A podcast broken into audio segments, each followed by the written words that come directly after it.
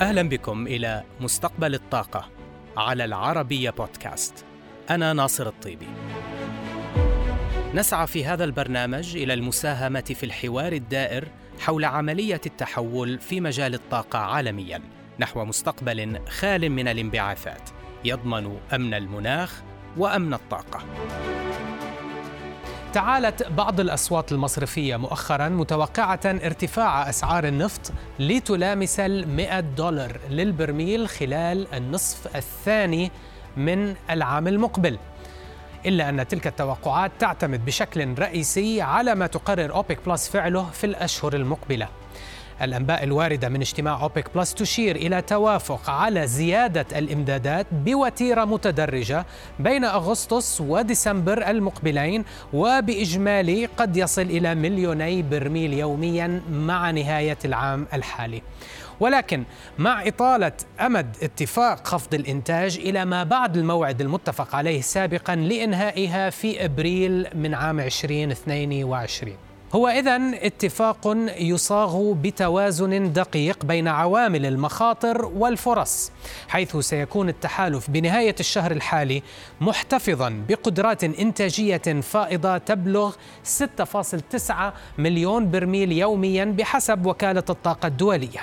فالأسواق تتوقع استمرار تعافي الطلب العالمي على النفط بقيادة الإنتاج الصناعي العالمي وقطاع الشحن البحري وإعادة الفتح التدريجي للعديد العديد من الاقتصادات حول العالم وهو ما سيعوض الضعف المستمر في الطلب على وقود الطائرات. حيث تتوقع وكالة الطاقة الدولية عودة الطلب العالمي إلى مستويات ما قبل الجائحة نهاية العام المقبل بعد أن ينمو الطلب ب 5.4 مليون برميل يوميا هذه السنة وب 3.1 مليون برميل يوميا السنة القادمة. كما يبدو أن منظمة أوبك تحديدا مرتاحة لجهة توقعاتها بأن منتجي النفط الصخري الأمريكي لن يعودوا أبدا إلى مستويات نمو الإنتاج القوية التي سجلت سابقا قبل الجائحة بالرغم من التحسن الملحوظ في أسعار النفط مؤخرا. وتتضافر تلك التوقعات جميعها لتنتج تفاوتا كبيرا بين الطلب المتعافي من جهة وبين الإمدادات المضبوطة من جهة أخرى لتخلق شحا في السوق النفطية دفعها للسحب من المخزونات على مدار الأشهر الماضية. فقد انخفضت مخزونات الدول الصناعية في منظمة ال OECD في مايو الماضي بواقع 275 مليون برميل مقارنة بمستويات مخزوناتها قبل عام لتصل تلك المخزونات إلى أقل بعشرين مليون برميل عن معدلها في الفترة التي سبقت الجائحة بين عامي 2015 و 2019 من جانب آخر تبقى عودة الصادرات الإيرانية إلى الأسواق أحد أبرز المخاطر السلبية التي تواجه السوق النفطية. فإيران معفية من قرارات خفض الإنتاج بسبب العقوبات الأمريكية المفروضة عليها والتي قيدت صادراتها ب 1.4 مليون برميل يومياً. وبالرغم من تواصل جولات مفاوضات الملف النووي الإيراني إلا أنها تبقى دونما اختراق حتى الآن. وبالتالي يكتنف الغموض موعد وحجم عودة صادرات إيران إلى السوق وهو ما دفع أوبك بلس للتروي في زيادات الإنتاج بالرغم من مؤشرات التعافي السريع في الطلب. إلا أن وصول سعر برنت مؤخرا إلى 76 دولار للبرميل يقارن بمعدله للسنوات الخمس ما بين 2015 و 2019 والبالغ 58 دولار للبرميل. وهذا الارتفاع السعري يعكس الحجم الهائل للخفض في الإنتاج الذي قامت به أوبك بلس والنجاح الذي تكلل به. ولكن هل آن الأوان لأوبك بلس بأن تتخلى عن حذرها وتتجه بشكل أكثر ثقة نحو زيادات متواصلة في إنتاجها لاسترجاع ما خسرته من حصصها السوقية؟ أم أن متحور دلتا الذي اكتشف أولا في الهند قد يغير المشهد؟ وللمزيد حول قرارات أوبك بلس والسوق النفطية انضم إلينا مباشرة من دالاس الدكتور أنس الحجي مستشار التحرير في منصة الطاقة المتخصصة. أهلا بك دكتور شكرا لوجودك معنا. لماذا برأيك دكتور تشكل زيادة الإنتاج خطوة منطقية في هذا الوقت بالنسبة لتحالف أوبك بلس بالرغم من المخاطر المتزايدة من تحو من متحور دلتا هل يرى التحالف بأن الوقت مؤاتي لتعزيز حصصه السوقية؟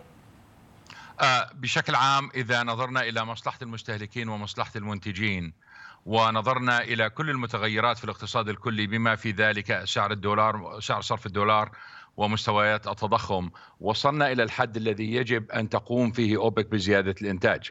آه، بعبارة أخرى أي زيادة في الإسعار فوق المستويات الحالية ستضر في أوبك على المدى المتوسط وعلى المدى الطويل لأنها ستؤثر سلبا في الطلب كما ستؤدي إلى زيادة الإنتاج خارج دول أوبك بشكل أكبر من المتوقع. آه، الإشكالية هنا أن أوبك ووزرائها لا يستطيعون الحديث عن الأسعار. هم ضمنا يعرفون ذلك ولكن لا يستطيعون الحديث عن الاسعار بسبب آه، آه، قوانين آه، الأمريكية التي تهددهم في تطبيق قوانين الاحتكار إذا اجازها الكونغرس ومجلس الشيوخ والرئيس الأمريكي. فهم لا يستطيعون الحديث عن الاسعار ولكن من الواضح الآن من النماذج الرياضية التي نستخدمها أن الوضع أصبح حرجا وعليهم زيادة الإنتاج لمنع ارتفاع الاسعار لنتذكر أنه تاريخيا لو قامت دول أوبك بزيادة الإنتاج في عام 2012 بين 2012 و2014 وخفضت أسعار النفط إلى 75 دولار في ذلك الوقت لما كنا مررنا فيما حدث في 2015 ولا ولا كنا نتحدث عن الموضوع الآن. كانت الأسعار أكثر استقرارا وافضل بكثير لدول الخليج والدول الأخرى. ولكن دكتور لا يبدو أن هناك أي طرف خارج التحالف قادر على المدى القريب زيادة إنتاجه. آه، بالتالي يعني لماذا التوجه نحو زيادة الحصة والضغط على السعر المستهدف بين قوسين؟ آه، طبعا ليس هناك سعر مستهدف لأنهم لا يستطيعون الإعلان عن ذلك نعم. ولكن القضية هنا كالتالي أن ارتفاع الأسعار مع ارتفاع الدولار يخفض الطلب على النفط بشكل كبير والأثر سلبي في هذه الحالة. ارتفاع الأسعار مع انخفاض الدولار يؤدي إلى مشاكل في التضخم ومشاكل في القوة الشرائية لصادرات دول أوبك، فنحن الآن في إذا استخدمنا تعبير إنجليزي مع ان أنا لا أحب استخدام التعبير الانجليزيه آه، اطلاقا عندما أتحدث العربية، عندما نتكلم عن ال sweet spot، نحن الآن في في sweet spot، إذا طلعنا فوقها بصير الطعم حامض إذا صح التعبير.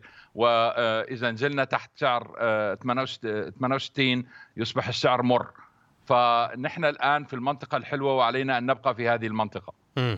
الحديث الآن عن تمديد العمل باتفاقية الخفض التاريخية التي آه، أقرت آه، يعني في إبريل من العام الماضي وتمديدها إلى ما هو أبعد من أبريل 2022 هل هذه إشارة للأسواق آه، دكتور في مسعى لإدارة السوق على المدى القصير أم أنها ضرورة استراتيجية لإبقاء هذه الآلية على المدى الطويل؟ آه، الأمر الأول بالنسبة آه، لنا المطلعين على الأمر منذ البداية الكل يعرف أن هذا الاتفاق الذي حصل حصل الاتفاق التاريخي مع روسيا أن هذا اتفاق طويل المدى بغض النظر عن أي شيء. فكنا نعرف منذ البداية أن هذا الاتفاق وجد ليبقى وسيتمدد بطرق مختلفة. إلا أنه لو نظرنا الآن إلى ما قامت ما أعلنته أو ما ناقشته اللجنة الفنية في اجتماعها أول أمس في المتعلق في موضوع السيناريوهات الثلاثة م. التي ذكرتها لأوبك نجد أن السيناريوهات كلها تدعو أو أو تشير إلى انخفاض ضخم في المخزون في 2010 وزيادة ضخمة جدا في المخزون في 2022 وبالتالي نعم هناك أمر استراتيجي مهم أن هذه الزيادة الضخمة في 2022 تتطلب مزيد من التعاون لمنع حدوثها. وبالتالي تتوا... يتوافق هذا السيناريو. ثلاث سيناريوهات اللي, اللي آه، ذكرتهم اللجنة الفنية كلهم يشيروا إلى زيادة ضخمه في المخزون في نهاية 2022 فهذا يعني أن الاتفاق تمديد الاتفاق آه، أمر آه، تحصيل حاصل الآن بناء على هذا السيناريو. الأسواق كانت تتوقع رفع العقوبات الأمريكية عن إيران بحلول شهر سبتمبر المقبل وبأن تعود صادرات إيران النفطية إلى طاقتها القصوى يعني بنهاية العام الحالي. لكن المفاوضات طالت وتم انتخاب رئيس إيراني محسوب على الجناح المتشدد وحتى أمريكا قامت مؤخرا بضربات عسكرية على بعض المجموعات المسلحة المدعومة ايرانيا على الحدود العراقية السورية، بالتالي هذه التطورات آه، في ضوءها هل بدأ دكتور ينحسر احتمال عودة سريعة وكبيرة للصادرات الإيرانية برأيك؟ لا بشكل عام عندما نتكلم عن الصادرات الإيرانية إيران تصدر كل ما يمكنها تصديره على كل الحالات آه، بعقوبات أو بدون عقوبات. وبالتالي رفع العقوبات غدا لن يزيد الصادرات الإيرانية. ولكن قد نرى بعض التحرك من آه، مما يسمى بالمخزون العائم آه، الموجود في إيران أو الموجود في الصين ولكن تملكه إيران أو في سنغافورة أو في الفجيرة. قد نجد بعض تحرك في ذلك ولكن لا تستطيع إيران حاليا بشكل مباشر زيادة الصادرات أو زيادة الإنتاج لأنها تنتج كل ما يمكن إنتاجه وتصدر كل ما يمكن آه، تصديره. وبالتالي فالاثر سيكون على المدى المتوسط والبعيد وليس على المدى القصير. يبدو أن الكثيرين في الأسواق قاموا باستبعاد ارتداد قوي. في إنتاج النفط الصخري الأمريكي بالرغم من وصول أسعار النفط إلى أعلى مستوياتها منذ أكثر من عامين ونصف العام يعني WTI فوق السبعين دولار للبرميل حاليا. بالتالي ما هي احتمالات أن تخطئ تلك التوقعات؟ بشكل عام النفط الصخري نمو النفط الصخري سيعود وسي وسيزيد إنتاج النفط الأمريكي إلى مستويات أعلى مما كان عليه في السابق. ولكن معدلات النمو ستكون أقل. سبب عدم عودة الصخر الآن هي عمليات التحوط التي قامت بها الشركات في مستويات 40 إلى 45 دولار وبالتالي لم تستطع الحصول على أموال أو لم تستفيد من زيادة الأسعار لتمويل العمليات الجديدة لزيادة الإنتاج.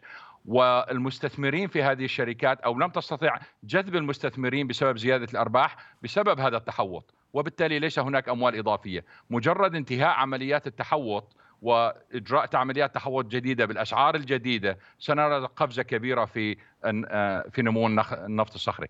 يعني قفزة بكم حجمها دكتور؟ هل ممكن أن تتخطى المليون ونصف إلى المليونين برميل يوميا لا لا سنة لا عن سنة؟ أبداً لا أبدا. نحن نتكلم عن قفزة بحدود 300 آه، إلى 400 ألف برميل يوميا وهو آه، المستوى اللي ترتاح فيه أوبك وأوبك بلس. لأن الجميع نحن نريد كل من يعرف في السوق يعرف أننا نريد النفط الصخري ونريد أن ينمو النفط الصخري ولكن نريد أن ينمو بمعدلات معقولة كجزء من نمو الطلب العالمي على على النفط وليس كل شيء فنحن بحاجة لأن سيكون هناك عدة مفاجآت في السنوات القادمة لأن الطلب على النفط سيكون أعلى بكثير من كل التوقعات الموجودة في السوق بسبب فشل سياسات التغير المناخي والتلاعب والتلاعب في أرقام الحياد الحياد الكربوني. ما هو الخطر الأكبر برأيك على المدى القصير؟ ما هو الخطر الأكبر وما هو الخطر الأكثر احتمالية؟ توقف انتعاشة الطلب بسبب انتشار متحور دلتا أم عودة سريعة للصادرات الإيرانية أم ارتداد قوي في الإنتاج الصخري؟ آه، الأول المشكلة الكبيرة الآن موضوع متحور دلتا هذا مقلق للجميع الإشكالية الكبيرة أن طبعا هناك تخوف كبير الآن ماذا سيحصل في الولايات المتحدة وأوروبا في فصل الشتاء. آه، لأنه بيكون مر فترة على موضوع التطعيم الذي حصل الكبير الذي حصل في هذه الدول. فهل سينتهي سينتهي مفعول التطعيم وبالتالي نحتاج إلى موجة أخرى؟ هناك هناك تخوف كبير في موضوع الطلب. اذا هذا هو الخطر الأكبر ولكن ما هو الخطر الأكثر احتمالية؟ هل هو نفس العنصر برأيك أيضا؟ آه، مسألة المتحور. أنا لأنه ما لي علاقة في الطب فما أدري في هذا الموضوع فما أستطيع الإجابة على هذا الأمر. ولكن آه، آه، إذا نظرنا اقتصاديا إلى الموضوع موضوع الإغلاقات يبقى هو الأمر أكيد. المخيف. أكيد. أكثر. طيب دكتور معنا دقيقة ويجب أن نتحدث بأمر ما وهو انخفاض الفارق السعري ما بين غرب تكساس وبرنت أصبح أقل من دولارين. ما مسببات ذلك والأهم ما هي تبعات ذلك؟ آه بالمناسبة الآن انخفض إلى حوالي 50 سنت. م. فهذا انخفاض يعني تاريخي يعتبر. تاريخي في السنوات الأخيرة. آه، السبب, الأساسي هو انخفاض آه، المخزون في كوشنج إلى مستويات تاريخية. طبعا كمجرد رقم ليس إلى مستوى تاريخي لأنه آه، انخفض في عام 2018 إلى مستوى أقل، ولكن إذا حسبنا هذا الرقم مقارنة بطلب المصافي وبالإنتاج الأمريكي وبالواردات من كندا فهو الأقل تاريخيا في كوشنج، الأمر الذي رفع سعر غرب تكساس، فالأمر محلي وليس عالمي، ليس له علاقة بأوبك، ليس له علاقة بأي شيء آخر، الأمر محلي وقد يحل خلال آه، بعض أسابيع. شكرا جزيلا لك على هذه المشاركة. من دالاس الدكتور أنس الحجي مستشار التحرير في منصة الطاقة المتخصصة. أهلا وسهلا بك في مستقبل الطاقة. حددت أرامكو السعودية خططا للاستثمار في الهيدروجين الأزرق مع تحول العالم بعيدا عن أشكال الطاقة التقليدية. لكنها قالت إن الأمر سيستغرق على الأقل حتى نهاية هذا العقد قبل تطوير سوق عالمية لهذا الوقود النظيف. التفاصيل مع الزميل عبد الرحمن العصيمي.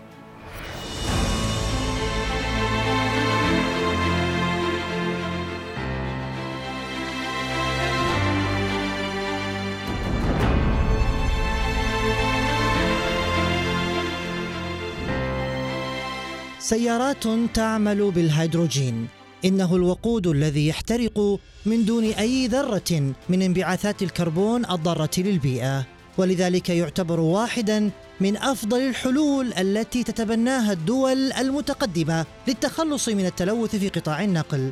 لكن كيف يمكن لأكبر شركة نفط في العالم أن تستفيد من هذه الثورة؟ تجربة جديدة تقوم بها شركة أرامكو عبر تشغيل مركبات بطاقة الهيدروجين.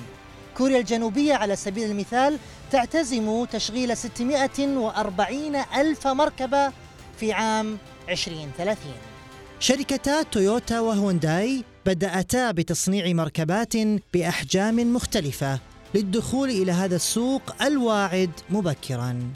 الهيدروجين الأزرق اسم سيتردد كثيرا في استراتيجية أرامكو لخفض البصمة الكربونية في أعمالها إلى حد غير مسبوق في قطاع النفط والغاز مستفيدة من القدرات التنافسية في مجال استخلاص الكربون وإعادة استخدامه وتخزينه. المركبات الهيدروجينية اليوم موجودة في المملكة وذلك عن طريق مثل التعاون بيننا وبين شركات السيارات الهيدروجينية مثل تويوتا وهونداي. الآن عندنا عدة سيارات نجربها آه، تجربة آه، وذلك بدعم من آه، بعض القطاعات الحكومية لاستيرادها. فاستطعنا الآن تجربة حوالي سنتين الآن تجربة سيارة الهيدروجين وجدناها ناجحة جدا وملائمة لجونا مثلا ونوعية الاستخدامات في المملكة. ميزة الهيدروجين أنه قابل للاحتراق من دون إصدار أي انبعاثات كربونية. لكن مشكلته أن عملية إنتاجه بالطرق التقليدية تحتاج إلى الكثير من الطاقة وبالتالي تصدر الانبعاثات. وهنا يأتي الحل بالهيدروجين الأزرق. الفكرة ببساطة هي استخدام النفط والغاز لإنتاج الهيدروجين. لكن مع تقنيات إضافية لاحتجاز الكربون وتخزينه وإعادة استخدامه. ولتخزين الهيدروجين وتصديره بكميات كبيرة يتم تحويله إلى الأمونيا الزرقاء. التي تنتج من تفاعل الهيدروجين مع النيتروجين ومن السهل استخلاص الهيدروجين منها مجددا في البلاد المستوردة. نحن كمصدرين لأكبر كمية من الطاقة عالميا آه، على شكل الهيدروكربون نستطيع إن شاء الله أن نلبي الطلب على الهيدروجين كذلك وهو عبارة عن هيدروكربون بدون الكربون. فهذا هدف آه، أرامكو هو إيجاد طرق لملء آه، السوق. أرامكو تؤكد دوما قدرتها على أن تكون موردا للهيدروجين الأزرق بقدرة تنافسية فائقة ما يؤهلها للحصول على حصة كبيرة من هذا السوق مستقبلا لكنها رحلة طويلة مع الاستثمار في التقنية. فالزيادة الكبيرة في إنتاج الأمونيا الزرقاء والهيدروجين الأزرق لن تحدث قبل عام 2030 عبد الرحمن العصيمي من الظهران العربية. بهذا نصل إلى نهاية حلقتنا لهذا الأسبوع. نلقاكم الأسبوع المقبل في حلقة جديدة من مستقبل الطاقة على العربية بودكاست.